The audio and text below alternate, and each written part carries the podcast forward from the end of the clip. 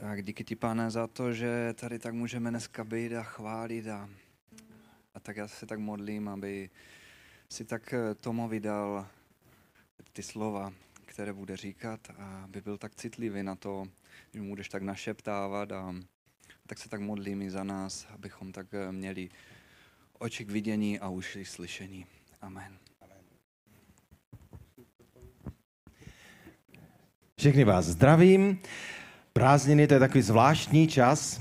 Zbory se vylidňují a zároveň zaplňují protože uh, lidé odjíždějí na dovolené, konečně, a zase jiní přijíždějí na dovolené v blízkosti různých sborů a tak je tam navštěvují, takže všichni, kdo jste tady na návštěvě, tak vás rád vidím a myslete na ty, kteří teďka někde uh, se šplouchají v moři nebo chodí po kopcích, ať se nám v pořádku vrátí. Já jsem si dnes připravil takové trochu poetické kázání a uh, nazval jsem ho Jakou zpíváš píseň.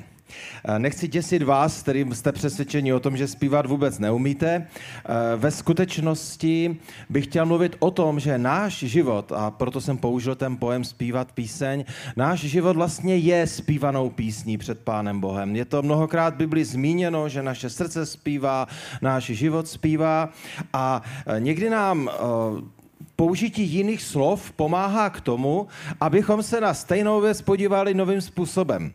A už jste mnohokrát určitě slyšeli, že to, jak mluvíte, to, jak se chováte, to, jak se žijete, jak reagujete na věci, že to dává, že, že, že to má vliv prostě na lidi kolem vás, na okolnosti, na vás samotné. A možná, že může být pro vás inspirativní, když místo toho, že to má vliv, že vlastně tím zpíváte píseň. Zpíváte píseň, kterou slyší Pán Bůh a vlastně váš život je takovou zpívanou písní pro lidi kolem vás. A ta otázka, kterou bych dnes rád tady před nás položil, jakou zpíváš píseň? Co slyší lidé kolem tebe? Co slyší Pán Bůh? Podíváme se hned do Božího slova. Eh, podíváme se do druhé Paralipomenon, 7. kapitola, 6. verš. A tam si přečteme takový malinkatý kousíček z příběhu, kdy Šalamoun konečně postavil chrám pro přebývání boží blízkosti. Byla to taková zvláštní věc v tom, že pán Bůh říká, no jak mi chcete stavět dům, když země je podložkou mých nohou? Jo, a říká, jak mě chcete poutat nebo jako dostat do jednoho místa. A přesto na druhou stranu pán Bůh říká, jo, já se toho účastním, postavte to, bude to místo, které bude připomínat, že já, Bůh, mám osobní vztah s lidmi. A když ten chrám postavili, tak ho vlastně jako kdyby zasvěcovali Bohu, dělali různé úkony k tomu, aby bylo všem zřejmé a viditelné, že ten chrám je čistě pro Boha, že Bůh je svatý, proto tam může vstoupit jenom svatí lidé. A stala se věc, kterou nikdo nečekal, protože najednou ten chrám byl naplněn Boží slávou. Pán Bůh skutečně přišel a všichni ti kněží a lévité, kteří tam sloužili a pracovali, tak najednou nemohli stát Měli tak slabé nohy z té boží blízkosti a popadali na zem. A najednou všichni lidé viděli, že pán Bůh to vzal vážně a že se rozhodl přebývat mezi lidmi na jednom konkrétním místě, kam za ní mohou chodit. A, ale to nechci nějak rozebírat, ale tam je takový zaj, zajímavý moment, a v tom sedm, té sedmé kapitole šestého verše druhé paralipomeny napsané Kněží stáli na místech své služby i lévité s hudebními nástroji pro hospodina, které udělal král David pro vzdávání díku hospodinu, že navěky je jeho milosedenství, jak chválil skrze mě David. Kněži před nimi troubili a všichni Izraelci stáli. Já bych chtěl vaši pozornost zaměřit na tu krátkou větu, které je napsáno, že oni hráli a zpívali a co zpívali? Navěky je jeho milosrdenství. To je text písně, která se opakuje častokrát ve starém zákoně. A my někdy potřebujeme se jako kdyby vrátit eh, k lidem, kteří byli před námi a podívat se na to, co bylo pro ně důležité. Co je vlastně milosrdenství? Milosrdenství je slovo, které v nás nějak tak jako vyvolá příjemné pocity. Když je k vám někdo milosrdný, tak to většinou znamená, že pro vás udělá něco uh, navíc. Udělá pro vás něco, co si nezasloužíte. Projev milosrdenství znamená, že vám někdo projeví dobrotu, svou lásku. Já jsem se díval do různých komentářů, co vlastně eh, milosrdenství znamená, jak by to šlo nějak definovat, protože Bible říká, že to je jedna úplně z nejzákladnějších definicí samotného Pána Boha. Protože oni tam mohli taky zpívat, ty jsi veliký a mocný, jo? nebo mohli zpívat, ty jsi svatý, ale oni zpívali, tvé milosrdenství je věčné. To, bylo, to byla píseň, která zněla tím chrámem a v té atmosféře tam přišla ta boží moc a ta sláva a prostě najednou lidé věděli, Bůh je přítomen. Eh, když jsem se díval do různých komentářů, tak eh, například milosrdenství je účinný soucit s potřebnými. To zní tak hrozně divně, že? Ale eh, když to řekneme normálně povalašsky, tak milosrdenství se projevuje soucitem. Aktivním soucitem, který se děje. Milosrdenství má vždycky sobě soucit. Vždycky je na straně slabých, na straně těch, kteří prohrávají. Milosrdenství je na straně těch, kteří se cítí uh, odmítnutí. Milosrdenství je na straně těch, kteří mají pocit, že oni nemohou pro Boha nic udělat. Další prohlášení je navždy spojené se slitováním. Takže nejen soucit, ale slitování. Milosrdný Bůh se vždycky slitovává. Vždycky. Ve slitování to tam, to tam cítíte, že prostě Pán Bůh přichází i přesto, že my nejsme tím, kým bychom chtěli být a nejsme tím, kým bychom měli být. Ale slitování znamená, že Pán Bůh má stále otevřené dveře k nám. Další prohlášení skrze milosrdenství se setkáváme s boží dobrotou a něhou. To mám hrozně rád, to se mně hrozně moc líbí. Slovo něha to znáte, že? Zvlášť maminky s dětma, nebo i tatínkovi, jak držíte to malé miminko, tak jste, tak jste jedna velká něha. A Boží slovo říká, že milosrdenství v sobě obsahuje velký náboj něhy. Dokážete si představit, že stejně tak, jako vy když držíte v rukou miminko vaše, někoho z rodiny, nebo si ho půjčíte ve sboru a teď se na něho díváte, ono se na vás bezlesně kouká, teď mává ručičkama, nožičkama, nebo prostě spí a vy jste z toho úplně na měko a cítíte tu něhu. Vy jste to samou láskou snědli, to zní divně, jako, jo, ale uh, víte, co tím myslím? Tak stejně tak Boží milosrdenství se projevuje vůči tobě. Pán Bůh se na tebe dívá z něhou. Věříš tomu? Věříme tomu, že já vím, že to možná zní hloupě, že se ptám tuhle otázku, ale upřímně, my se častokrát cítíme různě. Cítíme se špatně, nesplnili jsme věci, které jsme Pánu Bohu slíbili, chtěli jsme žít lepší život, chtěli jsme být Bohu víc věrní, chtěli jsme být takový víc pracovití pro něho a nějak nám to častokrát protéká mezi prsty. A najednou přichází takové to, takové to náboženství toho výkonu a říká, tak a máš smůlu. A teď vidíme ty blesky a to, tu zamračenou tvář. Ale to je lež. Pán Bůh se k nám projevuje něžným, postoje, nebo on, má, on je plný něhy. To bychom potřebovali pořád slyšet. Když se teď Bůh na tebe dívá, tak je plný něhy. A poslední, co tady mám, vyjadřuje vnitřní cit dobrotivosti. Vztah plný dobré vůle a věrnosti na základě vnitřního závazku. Jinými slovy, to všechno je proto, protože Pán Bůh s námi uzavřel smlouvu. To je to, co jsme říkali u večeře páně. Pán Bůh to vzal vážně. A proto je vůči nám něžný, slitovný, soucitný, plný dobroty a něhy. A ještě zajímavější věc je, že když půjdete do už takových složitějších komentářů, tak zjistíte, že to hebrejské slovo, které se v mnoha biblích překládá jako milosrdenství, vlastně má v sobě tak obrovský silný náboj, že ho jiní zase překládají jako láska. Jako kdyby milosrdenství a láska se překrývají. Jako kdyby je to taková kulička, která se koulí a chvíli čtete milosrdenství, láska. Je v tom něco hrozně silného. Slovo láska si už umíme představit. A zvlášť, když čteme 1. Korinských 13. kapitolu, tak tam je popsána opravdu láska, jakou Bůh má k nám lidem.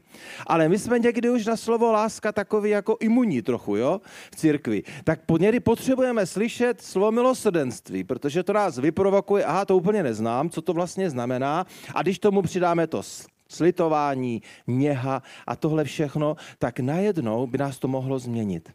A proč o tom mluvím? Víte, Všichni to můžeme přiznat. Život není takový, jaký bychom si přáli. Není tak krásně černobílý, že když patříme Bohu, tak jde všechno úplně snadno, nic špatného nám do života nepřichází.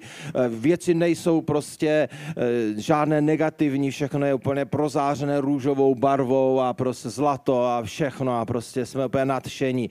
Eh, Pán Bůh nikdy v Bibli neslíbil, že když mu budeme patřit, že budeme chodit v takové rajské zahradě. Prostě jsme pronásledováni někdy sami sebou, někdy svými hříchy, někdy svými touhami hříšnými. Dějou se nám věci stejné, jako se dějou lidé kolem nás. Máme nemoce, eh, máme trápení a, a spoustu takových věcí. A najednou v takových situacích přichází taková závažná otázka. Co vlastně je eh, v našem srdci? V jakého Boha věříme? K tomu to vlastně celé směřuje. Židé neměli lehký osud. Oni odcházeli k Bohu, eh, nebo přicházeli k Bohu, odcházeli od Boha a pořád se to takhle střídalo a tak měli dobrá období, špatná období. A přesto jeden z nejdůležitějších zpěvů, který oni zpívali v chrámu, bylo, že neustále připomínali realitu, která byla nad tím, která přesahovala tu osobní zkušenost izraelského národa. Oni zpívali jeho milosedenství je věčné. To slovo věčné znamená, že je neměnné, že to trvá na věky, že to jeho milosedenství bude déle, než seš ty. Ty nezažiješ nic jiného, než jeho milosedenství. Proč? No, protože je věčné, že tě přesáhne. Jednoho dne odejdeš do jeho slávy a budeš pokračovat, ale úplně v jiném a lepším levelu. A my se na to můžeme spolehnout. A já jsem uh, si připravil jeden žálm, který pravděpodobně se zpívával uh, v té době a možná to byl jeden z těch žálmů, který se zpívával v chrámu. Je to žálm 136. Já nevím, jestli mám celý přečíst, on má 26 veršů, ale a jo, já ho přečtu. Poslouchejte ho. Ten žálm je hrozně zvláštní, protože polovina tohohle žálmu, je právě neustále opakující se provolání jeho milosrdenství je věčné. A je to vložené do kontextu různých věcí, různých jakoby pohledu na Boha. Chválu zdejte hospodinu, protože je dobrý, vždyť jeho milosrdenství je věčné. Chválu zdejte Bohu Bohu, vždyť jeho milosrdenství je věčné. Chválu zdejte Pánu Pánu, vždyť jeho milosrdenství je věčné. Tomu jenž jediný koná veliké divy, vždyť jeho milosrdenství je věčné. Nebesa učinil s důmyslem, vždyť jeho milosrdenství je věčné. Rozprostřel zemi nad vodami, vždyť jeho milosrdenství je věčné. Učinil veliká světla, vždyť jeho milosrdenství je věčné a tak dále, tak dále, dále. Přečtěte si to, prosím vás, doma, jako domácí úkol. To, mě ten žálm fascinuje, protože ten žálm ukazuje takovou zvláštní rovnováhu, jako kdyby života. Je to vlastně výzva pro nás, jaký život, jakou píseň svým životem žijeme. Za chvilku se podíváme, co je tam napsané. Eh, má to několik celků, ale to, co mě na tom se hrozně moc líbí, je to, že ať se dějou jakékoliv věci, ať se dějou jakékoliv situace, ať věci vnímáme jakkoliv, tak vždycky je tam k tomu přidáno jeho milosedenství, nebo jeho láska, nebo jeho zamilovanost, nebo jeho něha, jeho soucit, jeho slitování je věčné. Křesťanství má v sobě zvláštní faktor, je to faktor víry, o kterém Bible říká, že přesahuje naši zkušenost a přesahuje to, jak se zrovna cítíme. Víra je přesvědčení ve věci, které možná v tu chvíli v našem životě nevidíme. Víra je přesvědčení o tom, že je pravda něco, co řekl Bůh. Pán Bůh říká, že On je plný milosrdenství na věky. Že to je ten základní jeho postoj k tobě. A mě by hrozně zajímalo, jestli tomu věříte. Jestli zrovna teď v tvé životní situaci je to pravda. Nebo položím otázku jinak. Věříš, že je to pravda? Čemu vlastně věříme dnes nebo do dnešního dne? Jaký byl náš obraz Boha? Jakou píseň bychom zpívali? Nedaří se mi zaměstnání a Bůh mě vůbec neslyší. Nedaří se mě v manželství a Bůh se na mě vykašlal. Nedaří se mě s dětmi ve výchově. Bůh asi mě nemá rád. A nebo to je jinak. Nebo to je, nedaří se mě zaměstnání, ale jeho milosedenství, jeho láska je věčná. Jsem nemocný, ale jeho láska, jeho milosedenství je věčné. Řeším situace, kterým vůbec nerozumím a nevím, co mám dělat. Ale jeho milosedenství je věčné. My někdy přemýšlíme nad tím, co je to to poselství, které vlastně může změnit tenhle ten svět. Když jsme úplně stejní lidé jako všichni kolem nás, jsme, jsme vystaveni stejným tlakům a stejným trápením a starostem jako lidé kolem nás. Víte, já věřím, že tohle je jedna z těch velkých odpovědí, že náš život zpívá píseň kterou lidé slyší. Oni se dívají, jak reaguješ na situace, co říkáš. Oni se dívají na to, jak spolu komunikujete doma. Oni se dívají, když se praštíš kladivem do prstu, tak jaká píseň vyjde z tvých úst? Lidé, lidé vnímají tu, tu vůni. Ta píseň má má nejen zvuk, má vůni, má něco specifického, něco, něco, co přitahuje lidi. Stalo se vám někdy, že jste se potkali s lidmi, kteří neznají Ježíše, v životě jste je neviděli a teďka oni s vámi jsou, něco, jste součástí něčeho, třeba nějaké akce, nebo na svatbě, nebo na nějakých narozeninách, nebo jste se potkali v obchodě a zdali jste se do řeči a, a oni vám řekli, uh, já nevím, jak je to možné, ale mě je ve vašem blízkosti hrozně dobře.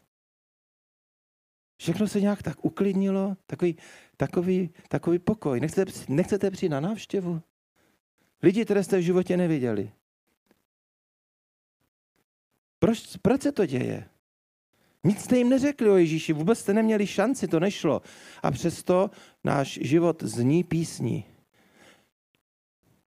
Já jsem zjistil, že křesťané, kteří zpívají negativní píseň, křesťané, kteří zpívají píseň tohoto světa, kritiky soudu a zlých věcí a nadávání, tak jsou ztracení eh, v té tmě života a nejsou vůbec vidět. Ale křesťané, kteří, kteří s takovou tou vášní následují Krista a chtějí mu být podobní, a nesou ve svém životě tuhle tu píseň, kdy zpívají o nádheře a velikosti a dobrotě a něze Boha každý den, tak tihle ti křesťané přitahují lidi, oni neví, proč je přitahujeme, ale oni pak říkají nám, je s vámi, tak, tak dobře, jste takový strašně fajní lidé. A já jsem na tím mnohokrát přemýšlel, co, co to je, protože to opravdu není v tom, co vždycky člověk říká. Ta píseň vychází z nitra. Vychází z toho našeho hlubokého přesvědčení, jakého Boha věříme. Jestli to je Bůh milující, jestli to je Bůh soucitný, jestli to je Bůh slitovný, Bůh plný něhy, Bůh plný lásky, Bůh, který se zajímá o každého člověka, Bůh, který neodsuzuje lidi, Bůh, který právě naopak vychází vstříc, protože má zájem o každého člověka. Když taková píseň zní z církve, když taková píseň zní eh, z našich životů, tak to, tak to způsobuje, že stejně jako boží sláva přišla do toho chrámu v Jeruzalémě, tak najednou přichází boží sláva, pán Bůh se tomu přiznává, pán Bůh přichází do tvého a mého života. A najednou ti lidé cítí něco zvláštního, cítí něco, co ještě nikdy necítili. Já jsem si mnohokrát všiml, že když třeba na svatbách, kde odávám nevěřící lidi, se modlím a žehnám ty lidi, tak když, když pak otevřu oči, to jsou úplně ateisté třeba, a oni pláčou. A já se tak občas, jako nedělám to často, a se tam jako, jako co se stalo, a oni tak jako, to je takové leg, legrační, když nevěřící člověk se vám snaží jako vysvětlit, že se ho dotkl pán Bůh a neví, že to byl pán Bůh, jo? tak prostě on říká, to bylo, to se tak nějak stalo prostě, něco jsem, něco jsem cítil prostě a začal jsem plakat. A, a já jsem za to hrozně moc Bohu vděčný, že to není, že já bych byl nějaký výjimečný, já jsem stejný jako všichni ostatní.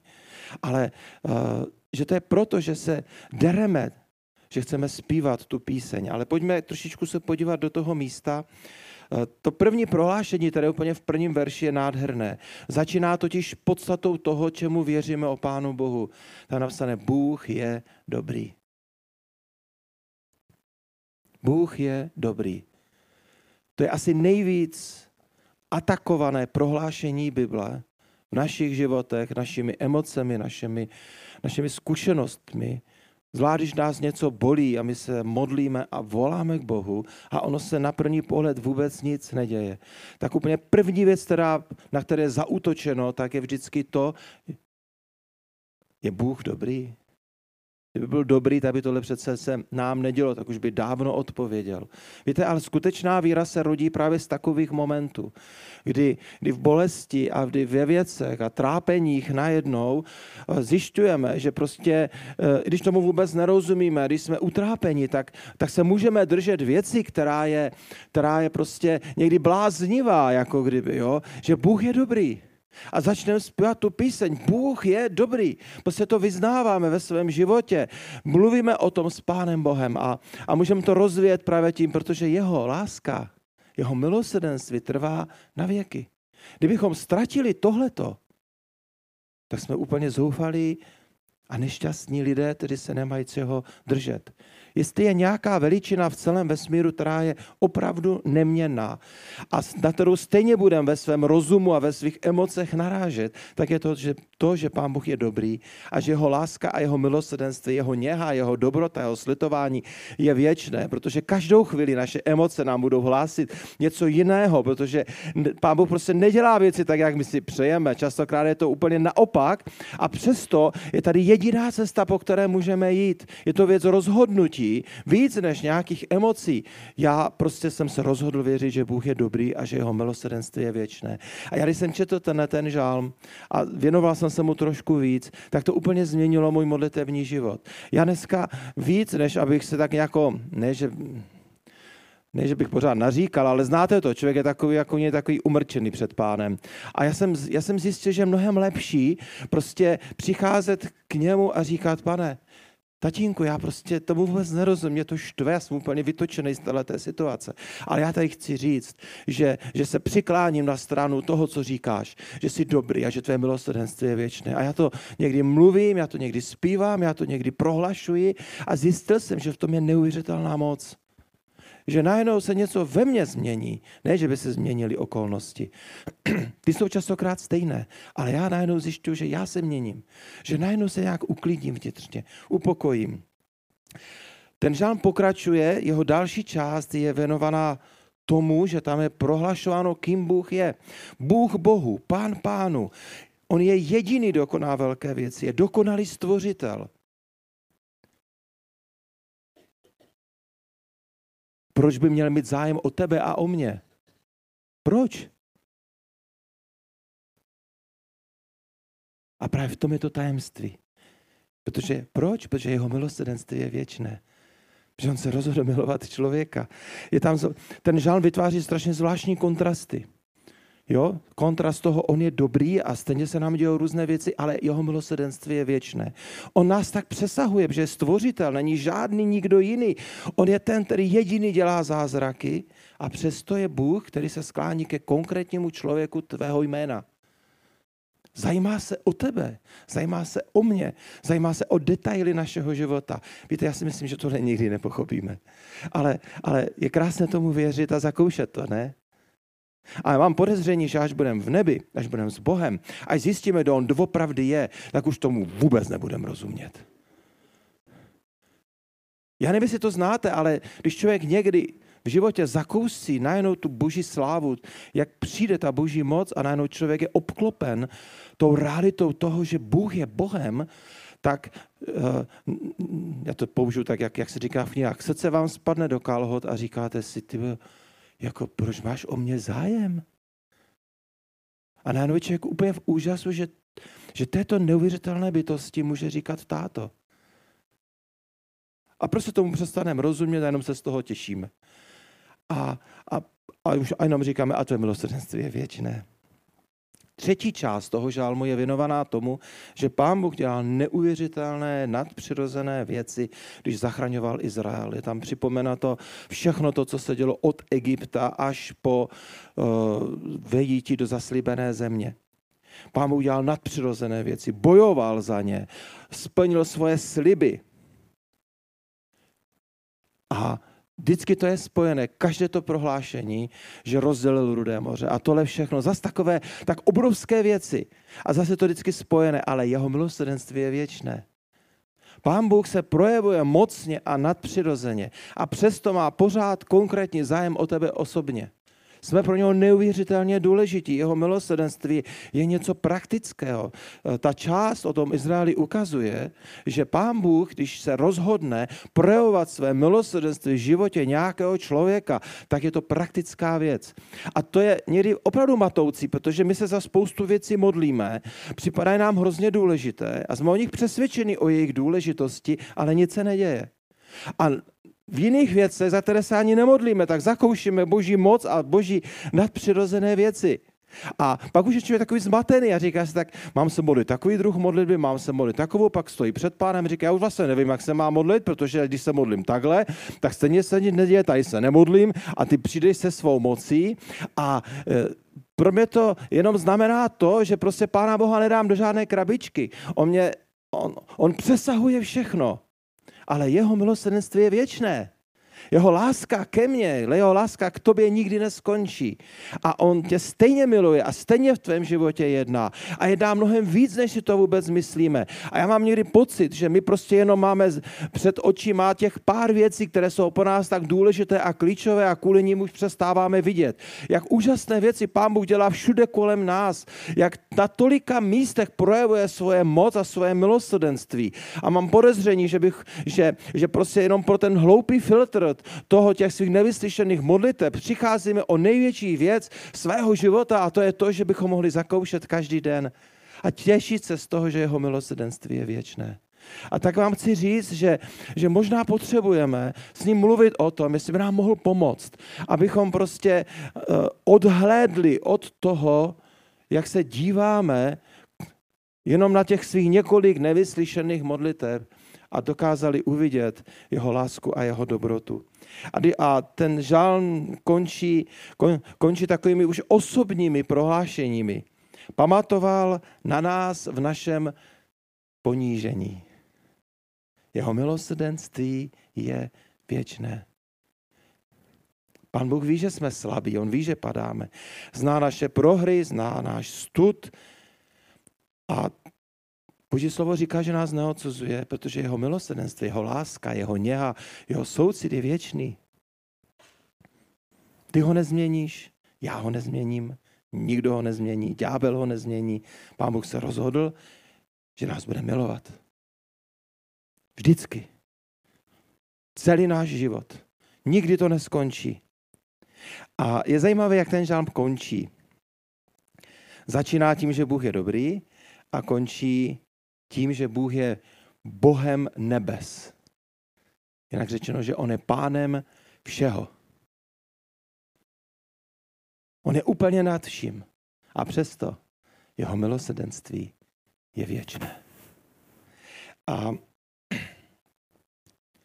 tak vás bych chtěl vtáhnout do toho příběhu.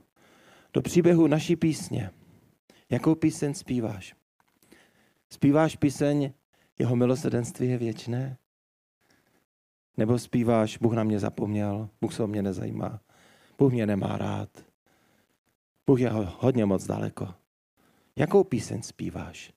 Myslím si, že, že je čas nad tím přemýšlet.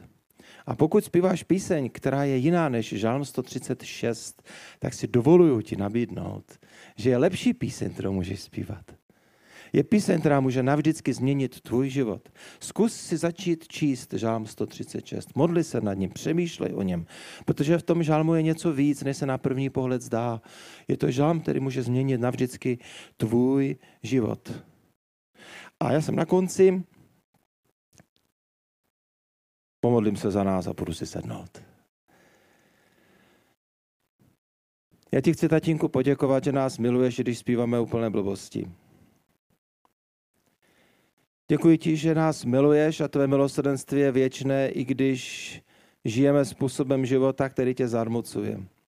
Děkuji ti, že tvé milosrdenství přesahuje náš hřích, přesahuje naši lenost, přesahuje naši neduchovnost, přesahuje všechno.